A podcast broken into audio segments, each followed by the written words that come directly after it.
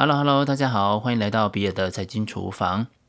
好，今天呢，我们要跟各位聊聊购买债券型基金该留意的一些风险。但是啊，话说呢，现在台股啊正在上攻一万两千点的前波高点，不知道大家会不会觉得这个时间点做债券实在太废了哈？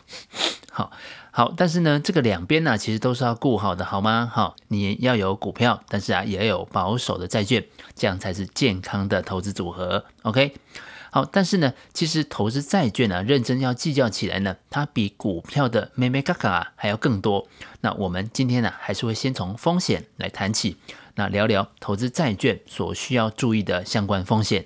投资人购买债券呢，主要会面临的就是信用风险。那信用风险呢，总共有包含以下三种。那第一个呢，就是违约的风险。那第二个啊，叫做信用利差的风险。那最后是降评的风险。其实啊，就是因为债券基金呢，在很多人的心里面存在的印象就是觉得很安全，因此啊，会有大笔的部位啊会放在债券。但是万一啊，如果没有注意到风险的话，那绝对的损失金额就会是非常惊人的。毕竟啊，你去看看我们前面啊所聊过的这些卖爆的基金里面啊，其实大多数呢都是债券型基金。那股票型基金呢，你要卖的比债券型基金规模更大的，其实还真的是不太容易哦。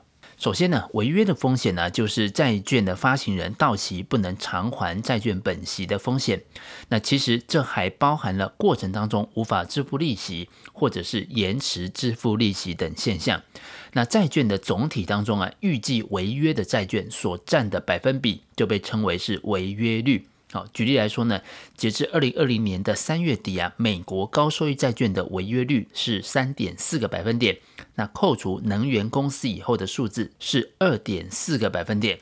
但其实啊，万一公司违约了，也不代表投资人会损失投资的全部资金，投资人还是有可能可以回收一定比例的投资金额。那这个比例啊，被称为回复率。也就是 recovery rate，那这其实啊也是因为公司破产的时候，债权的清偿顺位比较前面，因此啊，当公司违约之后呢，债权人可以先请求拍卖公司的资产，用来清偿债务。以高收益债的回复率来看呢，大约有三十到四十个百分点。当你知道了违约率和回复率之后啊，便可以估计预期的违约损失。在实务上，我们在评估目标到期债券这一类产品的可能下档风险的时候，就利用过这样子的方法来做初步的估算。其次呢，是信用利差风险，也就是啊，即使没有违约，那投资人也会担心债券的价格是否会下跌，或者是啊，市场上的价格表现不如其他的债券。我们可以先回想一下，先前我们谈到过，债券的价格与利率呈反向关系。那这个利率啊，就是市场要求的收益率。那如果市场当中的收益率在上升，那债券的价格呢就会下降。相反的，当债券的价格上升，那也就是啊市场的收益率下降了。债券的收益率啊有两个部分所组成，第一个呢是无风险债券的收益率，那其次啊就是为了补偿债券相关风险的风险溢酬。在美国，国库券由于流动性很高，而被认为是无违约风险。并且把国库券的利率当作基准的收益率，那违约风险所导致的风险溢酬或者是利差呢，也称为信用利差。如果信用利差升高了，那投资人会说：“哎，利差扩大。”在国库券的利率不变的情况下，债券市场的价格将会下跌。在景气变差的时候呢，投资人会担心呢，发行公司用以偿还债务的现金流量会减少。那这种预期的心理啊，会导致信用债券的信用利差扩大。那所有信用债券呢，在这个时期的价格都会出现下跌的状态。最后啊，我们谈谈降评的风险。信评公司啊，又通常被称为评级机构。在美国有三家主要的信评机构，分别是 Moody's、跟标准普尔和惠誉。信评公司会针对每种债券提供信用等级分数，这种信评可以方便投资人用来估计债券的违约风险。同时，信用等级的评分也可以反映债券或者是发行人所潜在的违约风险。透过符号或者是字母。那信用评等用了一种简单的形式表现信评机构对债券的发行人偿还本金及利息能力的评估。那如果呢观察信用评等，我们就可以很清楚的发现，高信评意味着低信用风险。换句话说呢，债券的发行人将来可以履行承诺、支付本息的可能性就是很大的。那最高等级的债券呢、啊，穆迪以符号 AAA 来表示，那后面两个 A 是小写的。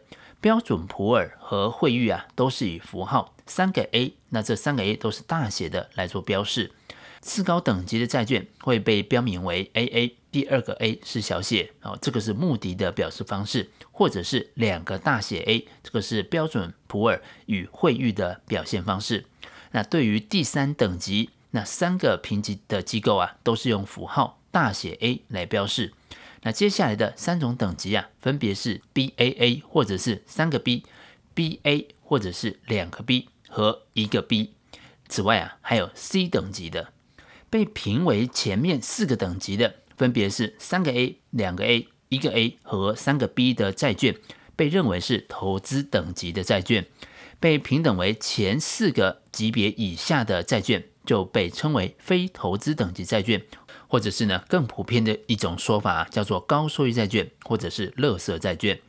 如果啊，债券或者是发行人的信用品质有提高的状态，那就会被评为一个比较高的等级。那这个就是债券的升级。